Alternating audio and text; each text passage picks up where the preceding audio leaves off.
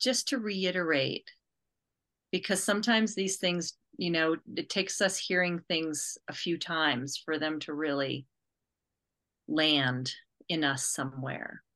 But this this point in our evolutionary journey as a human species is really about reclaiming the wholeness of who we are. And that cannot exist without a deep relationship with the land. It's what's at the heart of every indigenous community and culture. And and when that got stripped away, we went awry. And so any movement in that direction, you know, any garden that gets planted, any afternoon that gets spent under a tree by a river, all of that is is so so so important. Hi, I'm Benji Ross. And I'm Anna Prepara. And we want to welcome you to Awakening Lands, where we aim to give land a voice and share stories of humans who are learning to live in ways that nurture and animate life. Here, you'll find unfolding stories of regeneration that are happening all over the planet, and feel the story of humans learning to come home. We will highlight the people working to create the possibility of regenerating whole landscapes. We're calling these people landscape leaders. The easiest way to spot them is by their devotion to their people and place. They are essential to regeneration, and we want to share their stories in order for them to see one another and for us all to see the pathways they've taken. It's in this way we'll also see entire bioregional narratives coming to life. And we're aiming to do more than tell stories. The Earth needs her humans to come together as one, to become more than we've been. Let's co create the spaces to do so. Let's author the stories that show us how. Are you in? Okay, welcome everyone. Today we are joined by landscape leader Gwen Garcelon. I hope Gwen doesn't mind that title. I feel it suits you well. Uh, Gwen's career path has included community organizing, social entrepreneurship, sustainability consulting, local food systems development, and executive coaching. Gwen is oriented towards seeing the big picture, She's an advocate for listening to and seeing the wholeness of local landscapes, for encouraging uh, or engaging with the full spectrum of human emotion and experience, for bringing whole communities to the table, for making room to be the best mom she can be, and of course, for fun. Uh, her focus through all of this is also how we as communities, as humans, are called to evolve in this moment of great adaptive pressure. The planet needs us to become more than we as a collective have been. And from what I've seen, Gwen embodies a beautiful response to that call. So, Gwen, thank you so much for joining us. How are you doing today? Hmm. I'm good. I'm really happy to be having this conversation. These are always the best of times when we can share our truth. Indeed. Yeah, well, thank you for being here with us, Gwen. And as we are starting this podcast, uh, we're kind of testing out different rituals that we want to include. And one of the things that we have done in previous recordings is we go around and we we share gratitudes or what we're grateful for. So we would love to hear what you're grateful for. I was thinking of that this morning and um and really grateful that we are more than three-dimensional beings I'm so grateful for the the unseen in the world that I know to be a a force of love. You know, I I just I just know that in my toenails mm-hmm. and I'm so grateful for all of the support of I'm just going to say it angels, guides, people who've passed on, and the un- the unified field itself, all here to support us. We just have to say the word. That's beautiful. Thank you, Gwen. Benji, what are you grateful for? Uh, yeah, I am grateful for humor. I'm grateful for, for the fact that that's a thing. You know i just sometimes i think about that and i'm like what is that? What's the function? I'm so glad it's there regardless of what it is. I love jokes. Such a power to, to pull you out of a, a tough moment a tough spot. It's a, it's like the trickster that we have in our our our social dynamics. And so uh, ever grateful for that. How about you, Anna? Yeah, well, and I feel like you know that just makes us all th- so three dimensional, like like Gwen said. I'm uh, grateful for my family, grateful for my friends, grateful for my dog. Um, I'm also really grateful for my nice warm house because today it is quite cold. It feels very much like fall up here in Buffalo, New York. So um, grateful for being warm. yeah, so great. Uh, well, let's get started with the interview. Gwen, land connection. It's a huge part of who you are, it's a huge part of what you do. And we were wondering can you share a little bit of the origin story uh, that kind of got you so devoted to your relationship with landscapes? I think I think always those things start early in our lives.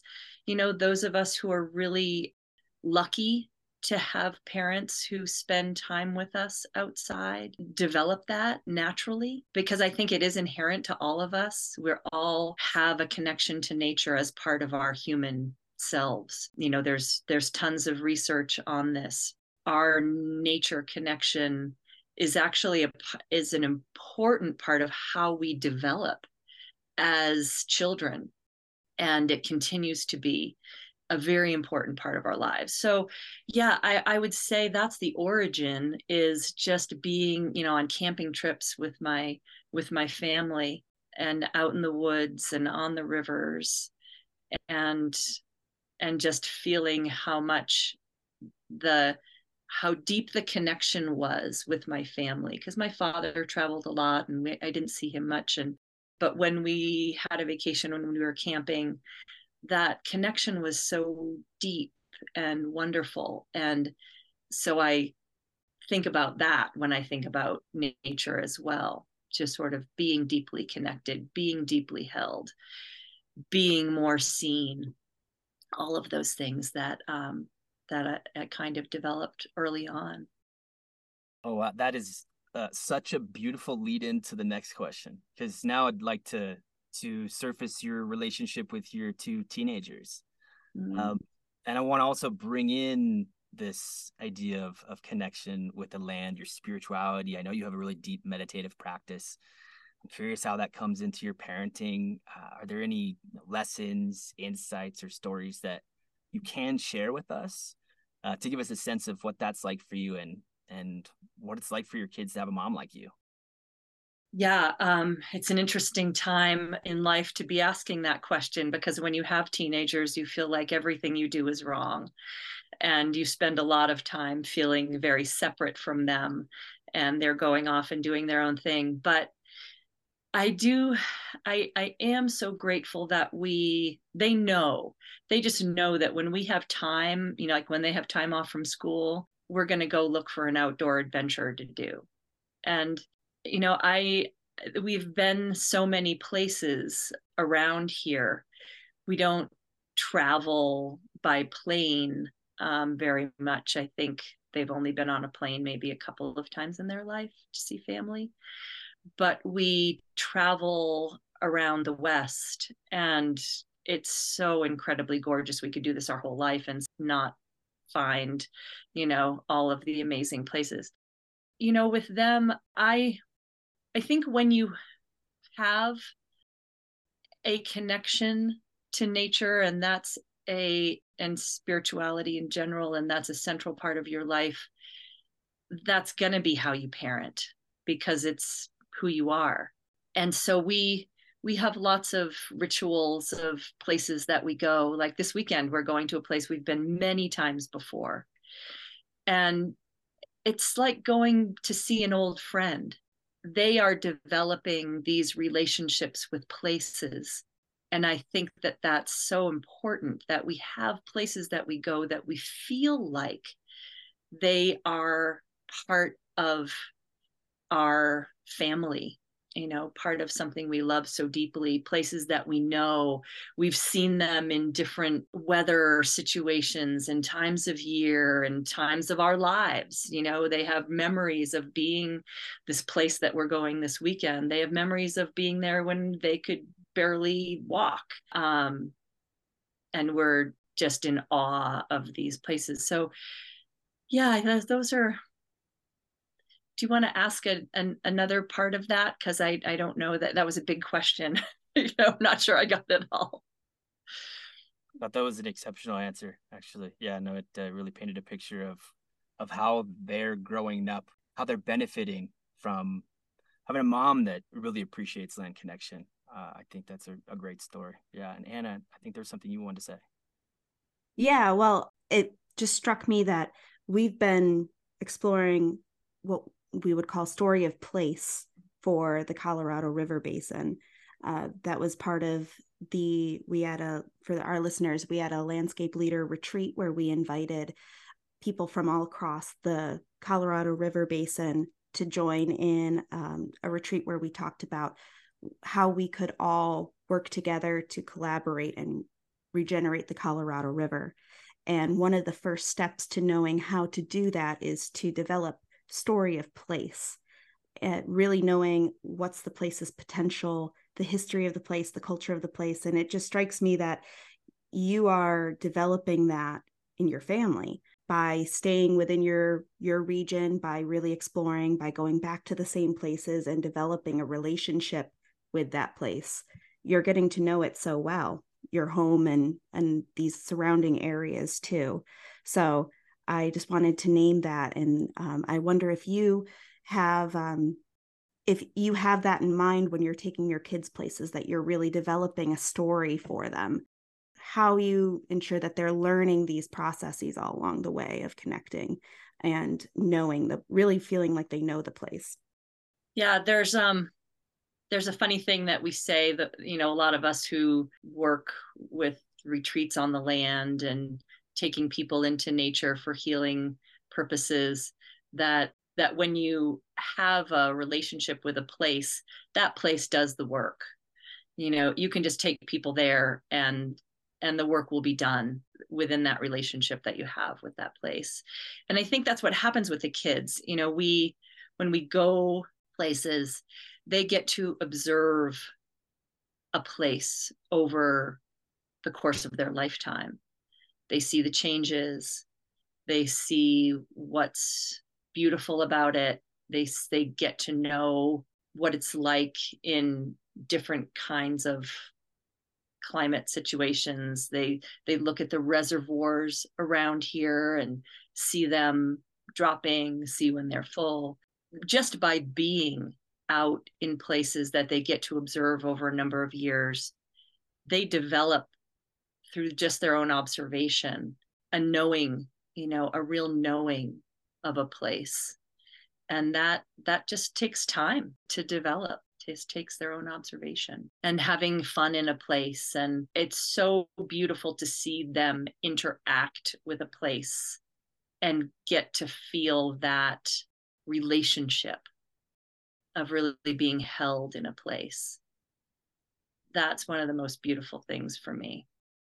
When we were at our landscape leader retreat, you helped facilitate a session where you took us out to um, Lost Lake, and you invited us all to join in really getting a sense of the place and being out in nature by ourselves and really developing that relationship. One of the things that we were struck by while taking part in the sessions that you delivered was the acceptance of grief and balancing it with land connection and spirituality. This feels particularly relevant in this time in history because so many people are experiencing eco anxiety and eco grief. What you were just describing um, with your retreats. Uh, can you share any anecdotes or stories that can demonstrate the transformative healing potential of deepening land connection? Boy, so many.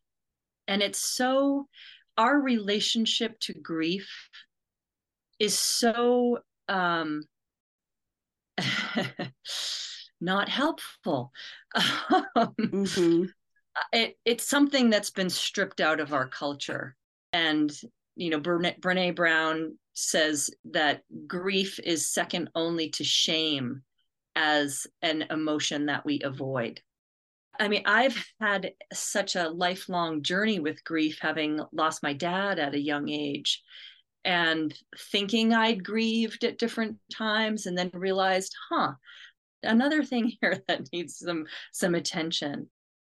And I think that's what grief is for us. What we know about it is that it restores our wholeness. There's something about the feeling of sadness and being with loss that allows us to get to the other side where we've where we can integrate that a bit and get in touch with our vulnerability, which then gets us in touch with our deep connection. So when we grieve the land, when we grieve things that are that we're losing, when we grieve species that we care about, it doesn't make us feel hopeless or helpless. It actually restores our ability to feel our connection to all the beauty that remains. And that is something that's so, so, so necessary if we're going to continue to do this work, because we're going to continue to be up against loss all around us and people who are experiencing loss at different times for different things. And to, to really accept that a grief process, a grief ritual, a regular grief process allows us to continue to sort of maintain our ability to be more deeply connected to what we're doing to the earth to the things that we love. So it's it's not something that a lot of people will say oh i've been through the grief and now i'm just done. And and i feel like that's that's something that we we have so many gifts to continue to receive from grief process. And whenever I bring people out and create a container in which they can have that really deep grief process, it's followed by an immense amount of joy because the the extent to which we experience the deep loss and deep darkness feelings is the extent to which we can experience joy and light otherwise we're operating kind of uh, i'm okay i'm fine everything's great but if we can really let ourselves get into you know a regular practice of of acknowledging how it feels to be alive right now then we can also experience the deep gratitude and joy and agency that we have still mm. to meet this mm-hmm. potential evolutionary mind-blowing moment. Mm, yeah and well that's beautiful like to bring in the topic of bioregionalism you reflected on how approaching our grief processing our grief is a process of restoring wholeness. That could be a definition for bioregionalism. It's a process of restoring wholeness in the landscape. It seems to me that it makes logical sense that in order for us to be able to do such a thing, we have to restore wholeness in ourselves first, first and foremost, because our ability to reweave, reintegrate our deeply fragmented landscapes will require that we as humans know how to get along. We can care for the relationships between us. That requires that we care for the the, the wholeness of ourselves. So yeah, what what a what an interesting way to see grief in a bioregional lens. It seems essential, um, the processing of it. And the acceptance piece is so big because when we accept that we have been and continue to be a part of a culture that is not serving the health of bioregions, that is doing the fragmenting, is doing the all the kinds of destruction that we are a part of. That takes a lot. To accept that we're doing that that we've been a part of that. It's not like we have to sign ourselves up for a flogging and beat ourselves up continually about it but there is a sadness in being it, feeling kind of trapped in a culture that no longer really resonates with a vision that we have for the world and what a healthy way of living, what a healthy way of relating to the land would be. That takes a lot to, and we need to help each other be able to take that in continually because we still get in our cars every day. We still go and do all the consumptive things that our culture has told us are measures of success. And that takes a lot to repattern and to step away from. And I know that you and I have really been on the same page in a lot of our meetings or our talks that we've been in. We both recognize how important acceptance is. My background is in acceptance and commitment therapy and pro social. And I know that those things really resonate with you. And I'm wondering if you wanted to share anything that you have found as you've learned more about pro social that you think has been really valuable to you or in any of your work? Yeah, I feel like I've been doing pro social before pro social was even a thing. I just because intuitively it makes sense. If we're going to be about leading evolutionary processes and really taking on the bigness of what we're taking on, you know, as you both have mentioned previously, we need to take that on in ourselves. We need to always be about the business of accepting what we push away in ourselves, all the shadow work. You know, that needs to be a, a daily thing. And it's no mystery to me that people like the Dalai Lama and so many others have compassion as a central practice because it takes a lot of compassion to do this work. it takes compassion for ourselves, for our humanness and our shadows that are always at play, and for the others that we bump up against, and just for what we might not be able to fix. This is what matters to me. It's like, how do we be human beings? How do we keep being human beings as we're doing this? It's hard. It takes a lot of compassion and acceptance really well said. You used a phrase that stuck with me in your response the bigness of what we're doing. So I want to now look at the bigness of what you're doing in the Roaring Fork. You know, how you've been weaving together the good folks, the good folks doing good things for the land in the Roaring Fork. You've been hosting these things called design charrettes. One of the areas of, of focus uh, has been working to develop the Roaring Fork Food Alliance. Um, we'll return to, to design charrettes more broadly in a moment, but we're wondering this Roaring Fork Food Alliance is broadly aiming to grow and integrate the food system locally. Can you share your sense of the current state of local food in the Roaring Fork and and more specifically what the alliance aims to do? The, I think the current state is very much like the current state of local food systems anywhere, which is that they are drastically behind where we would really love to see them people even that live in places like Vermont who we and we think of them as you know, like oh they've you know got all this awareness about local food and they must be way far ahead. They're still only producing maybe 3 to 5% of the food that that their population consumes only producing that much locally. It's a big deal to to think about how we're going to build resiliency back into our ability to feed ourselves.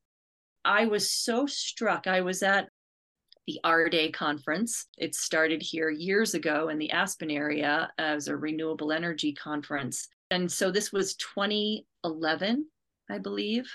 And I heard Lester Brown of the Earth Institute say that food was the weak link in our ability to live through what we're being asked to live through. And that struck me. I've never forgotten it. I've never forgotten that moment when he said that. And I really got, okay, this is this is the place. This is the place to engage. And that's when we started the, the Roaring Fork Food Policy Council. We were going to start a transition movement thing, but we felt like food was more galvanizing. I had just spent 10 years in the um, working for an NGO in the movement to end hunger and poverty. And food was, of course, you know, central during that whole time. And I started to see it as central to the ability of communities to be able to be functional in the future. And then I realized it was actually a really healing force too. People are healed by food, they're healed when they come together around food growing food regeneratively and organically heals the soil. it heals the water systems in an area. It's just at the center of so much that we're talking about in terms of taking on the health of a bioregion. If we're going to be humans living in a bioregion, we've got to figure out how to feed ourselves in a way that is honoring of the place where we are, that doesn't just degrade it, but that gives back and is sensitive to what the water cycles and the animals and and everything here needs. That has been um, just something that continues to drive me because it's also very simple. It's simple in a lot of ways to go out and plant a seed and plant a garden and to learn how to do that. There are so many resources now to help people learn how to grow food so anyone can do it anywhere. And it's so empowering. That's another piece. That's the pro social piece of this is that we need to be about doing things that leave people feeling empowered. One of my colleagues, um, Illène Pevec, has been um, so prolific in her service to getting children on the land in school gardens, learning how to create gardening as part of our educational um, system. And what we see is that when, when kids get involved in growing food, their mental health improves, their anxiety decreases. There's nothing about it that isn't healing and evolutionary and what we need as humans right now. So that's something I love about food systems work. It's also extremely challenging because in our area, there are so many different nonprofit organizations and coalitions that get started and people you know are so well meaning and and also see this as central to our ability to be healthy here. But there's still not the level of collaboration and connectivity within those efforts that would allow them to serve the bigness of what we face. We've got to at some point figure out how to work in concert and what are the systems and the the mechanisms that will support that kind of collaboration and that's always been my inquiry about the roaring fork food alliance is that how can it be a mechanism to serve that kind of greater connectivity greater ability to know the food system as a whole and to understand the leverage points and how to work together more. That's been my only purpose with the Roaring Fork Food Alliance. And it's what I continue to kind of look for. How can it serve? I feel like that gives us such a sense of of what the design charrettes are about as well, just as a whole. It's this function, this service that we as landscape leaders that we as bioregional weavers can provide these spaces of integration that just don't happen otherwise. I'm I'm wondering if you could share a little bit about you know what has been your overall strategy with these design charrettes? Um, how have you invited people into this this conversation? How have you invited people into seeing the story of possibility of bioregionalism i mean that's a really big question. You can feel that however you want. Yeah i'm just curious if anything's coming up for you. You know the first thing that comes up is the at the center of all the organizing i've ever done which is to start by finding out who's doing what really understanding who's out there doing something that's relevant to whatever this is that i've you know been tasked with understanding more deeply so that's always the first order, of business is go talk to people go do a lot of listening invite people into a conversation where you get to know them and why they're doing what they're doing. What helps is that the other two women who are, have been part of this sort of core team, we've been in this valley a long time. We've been doing what we do for a long time and know a lot of people. So we know a lot of the landscape leaders tangentially, if not personally, and we are continuing to build a list of organizations who have some kind of purview on the land, but we did know quite a few people, me through, you know, a lot of the food systems work and being an environmentalist for a long time. So that helps to have a bit of relationship. A lot of people who trust you, they know that you care about this and that you're not going away and they know your background. That kind of trust is really gold as a place to start. And then there are relationships that need to re- be rebuilt because, you know, there you can bring people in and you know, you may have had a bump in the road with them in the past and that needs to get healed. Back to your question, we all have a big network and we're inviting people into a conversation because we want to hear first and foremost over their years of land stewardship what are they hearing and feeling from the land we want to with them give the land a seat at the table through our relationships with it. That's been a major piece of the design charrettes that we've been doing is to really listen to people and invite them to tell their stories of the land. What do they see as leverage points? What are what are they struggling with? And it's funny in our last charrette we're doing our seventh one today actually it was a group of three women and and all of them talked about their own personal struggles with the despair that they carry around in their back pocket and I felt like that was incredibly important for each of us to voice that because that's part of how we connect to each other and connect to doing this work because everybody feels it.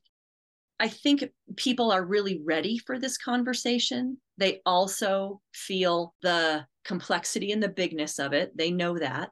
They're all working, even in their smaller purviews of the big picture, there's so much complexity and bigness and urgency.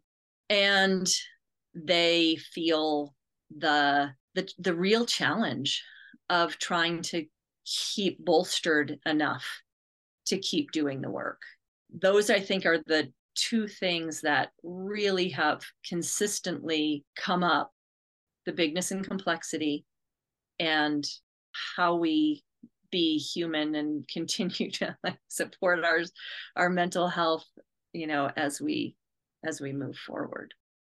Well, I think your style of community organizing is really holding what the community hears and how they relate to the land and as you mentioned knowing who's out there and what they're doing and really making sure that you're listening to those people i think that that's a wonderful way that you're moving forward. You're really allowing the community and the land to set the purpose and set the direction of how you move forward. Um, i think that that's such a such a critical component to what you're doing there and i'm struck too by the amount of pro-social that is being used in this process too.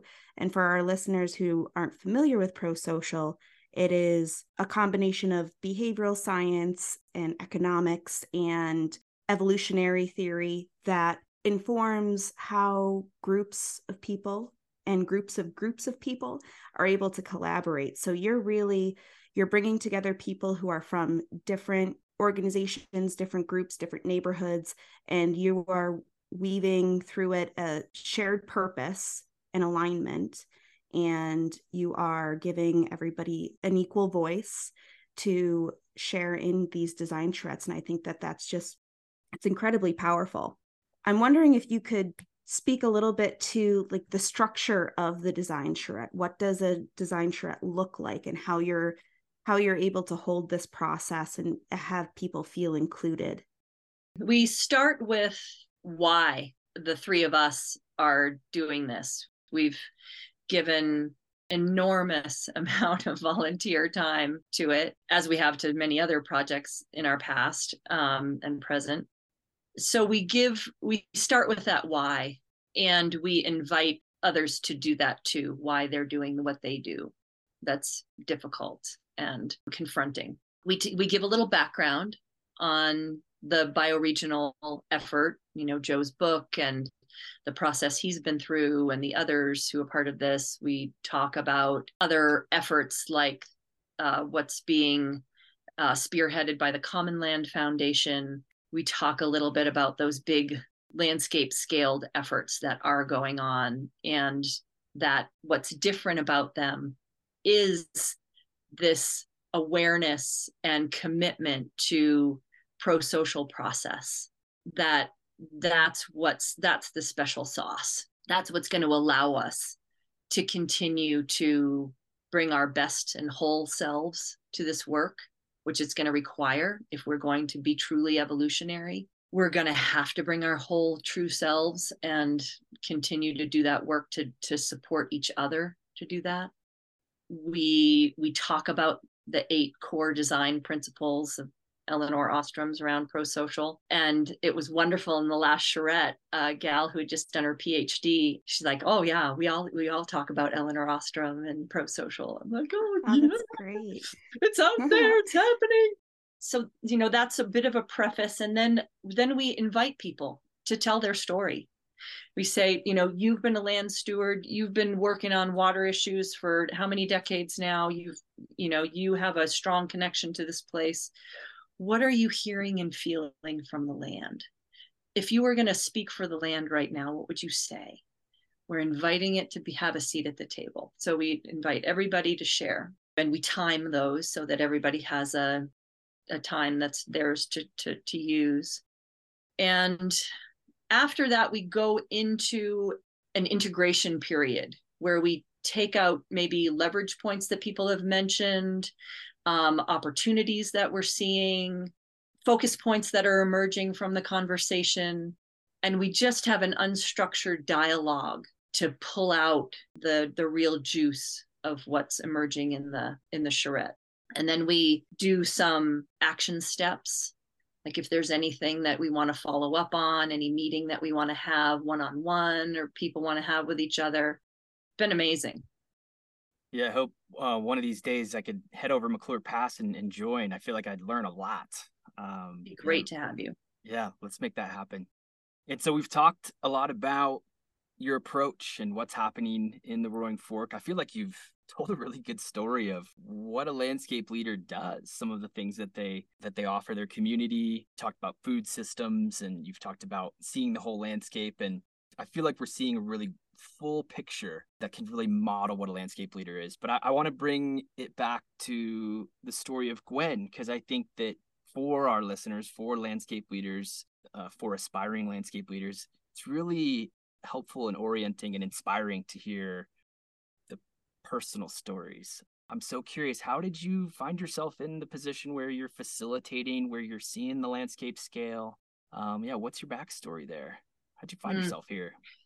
you know it's always hard to say like when did that start i don't know how i would do what i do without my spiritual life and path being at the absolute center of my life it's been the evolutionary force that's driven everything so yeah i mean I, I spent a year living with my meditation teacher in my late 20s and that's been really foundational to to everything that i do it inspires me, it supports me, keeps me from going off the deep end when I feel like I get close to that sometimes.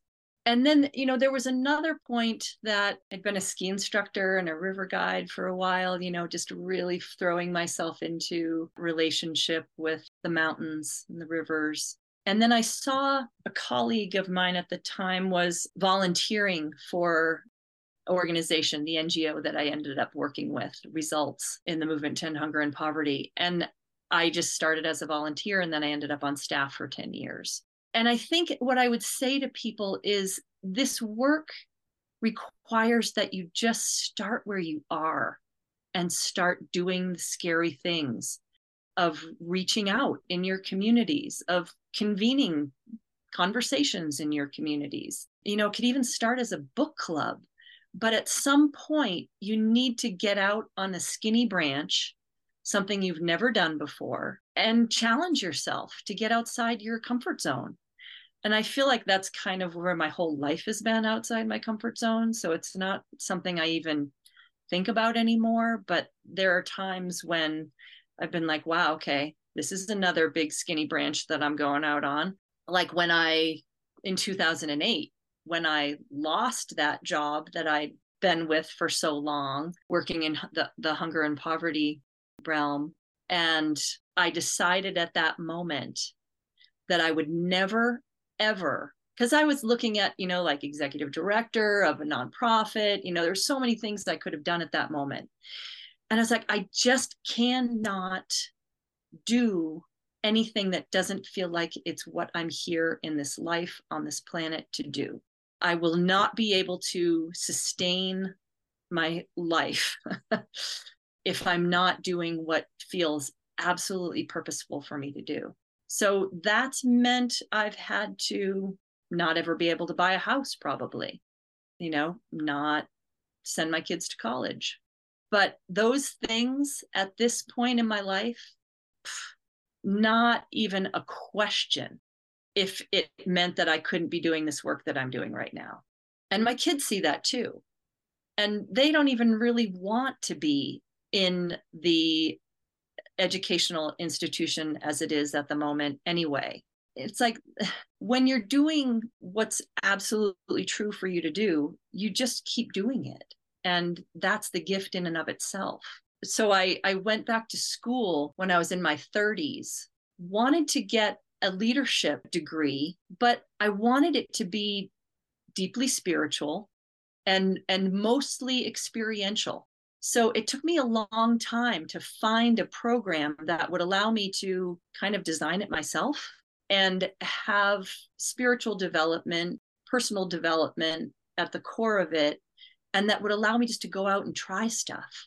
Because you can't learn leadership in a book, you just cannot. It's absolutely experiential. So, like back to what I was saying at the very beginning, go out and find something to throw yourself into that takes you out of your comfort zone that allows you to serve something that's deeply meaningful to you. That's pretty much how to learn leadership and be willing to fail. I mean i've had so many efforts that i thought were going to go one way and it was the wrong timing or there was more relationship that needed to be built. But again it's like you only learn that experientially. It's just not something i think you can learn any other way so mentorship is important i think absolutely and i, I sense that that uh, anna has a question I, I just have a really quick comment i want to just name the importance of inspiration in all of this i was about to jump out of my shoes while you were talking towards the end i'm so fired up and inspired by your story and what you're just sharing. I feel mentored at this moment in a sense. You know, I, I feel that this energy is so valuable uh, and so I want to thank you for that excellent response. Like I don't know what I'm going to do this afternoon, but I'm I'm motivated right now. I think that others will feel the same way when they listen to this. And yeah, Anna, if, you want to take it from here. Yeah. So I guess I have kind of two comments. Uh, the first one that you are not the first person that I've run into in this line of work that has talked about creating your own program. Uh, Joe Brewer, who started the design school for regenerating earth did that himself in his graduate program because the institutions that we have nowadays really are not designed for helping us get on this pathway. It needs to be, as you said, experiential. It needs to combine so many different disciplines that are not currently working together spirituality, science, ecology, all of these coming together. So I think it's wonderful that you took the initiative and are a great example of how you can design your own your own pathway in a way. And I also it struck me that really so much of what you are speaking to uh, going you know putting yourself out on that that thin branch and putting yourself out there that's all acceptance it's all acceptance of that fear of rejection that fear of failure sitting with it holding it lightly and still moving forward towards your towards your values and engaging in that committed action. And i think that that is so critical for anybody who wants to make a difference in the world because it's going to be really hard but always holding your values as your guiding star and not letting these internal thoughts and emotions get in the way. They're not physical they're they're mental in a lot of ways and um, how can you continue moving forward towards yeah towards your values so i, I loved your response as well you guys this just feels like a really like impactful, potent place for us to come to an end. We're we're ending on a really strong, um, meaningful note. I feel. Um, Gwen, is there any closing thoughts that you'd like to share with us? Just to reiterate, because sometimes these things, you know, it takes us hearing things a few times for them to really land in us somewhere.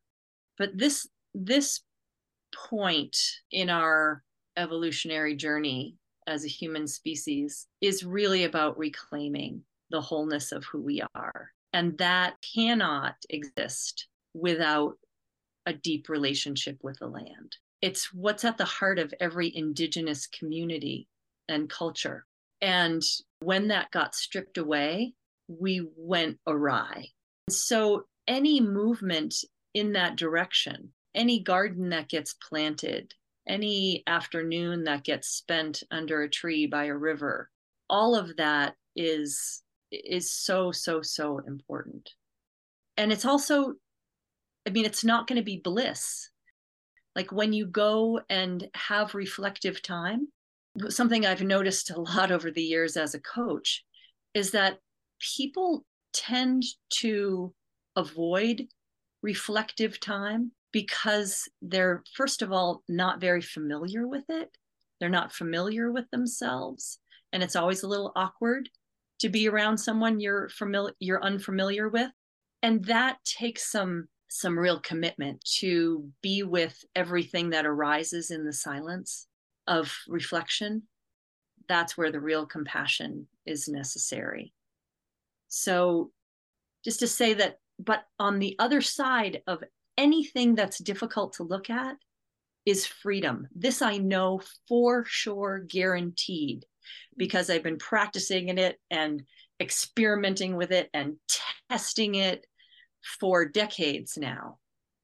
On the other side of everything that's hard to look at in ourselves and in our culture and in the world is greater freedom, greater love, greater connection, it just is is a guarantee so if you're feeling a bump in the road you know some despair some um, loneliness self-loathing whatever it is if you can be with that and ask what is the gift of this for me? Because nothing shows up for us just willy-nilly.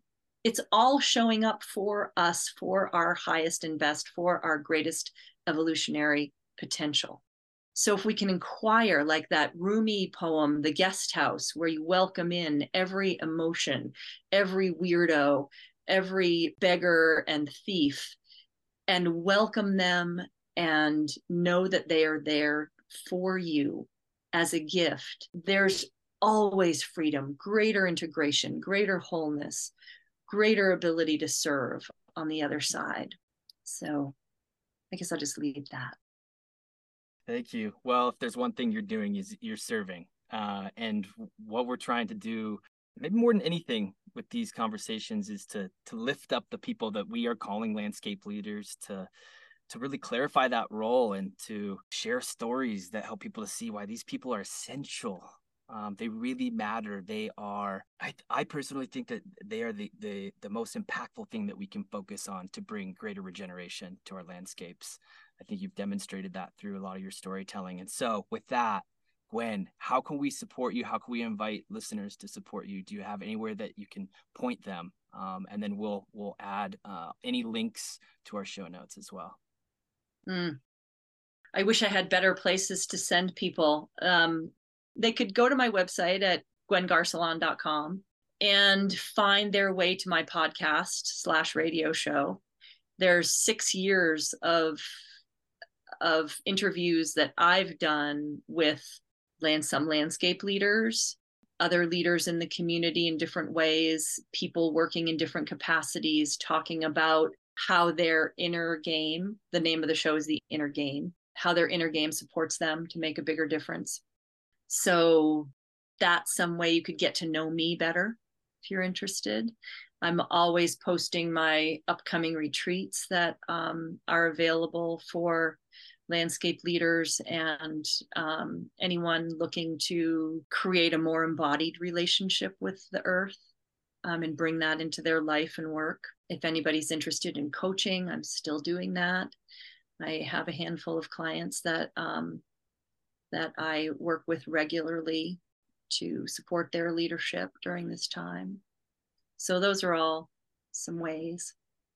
Yeah, well, and I just wanted to say that uh, if the quality of this interview indicates anything, it's that I'm I'm very excited to hear your radio show where you interview people and you give them space. So thank you so much, Gwen, for joining us today. It was wonderful hearing your story, and we hope that you have a wonderful, wonderful day and have fun going out to the desert with your kids this weekend. Thank you. I'm jealous. Thanks so much, you guys. Really a pleasure to converse with you. Thanks. Thank you, Gwen. Thank you.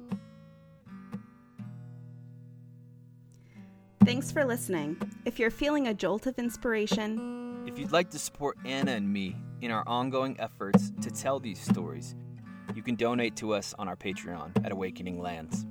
Links for all of this can be found in the show notes. Thanks, and please tell your landscape we said hello.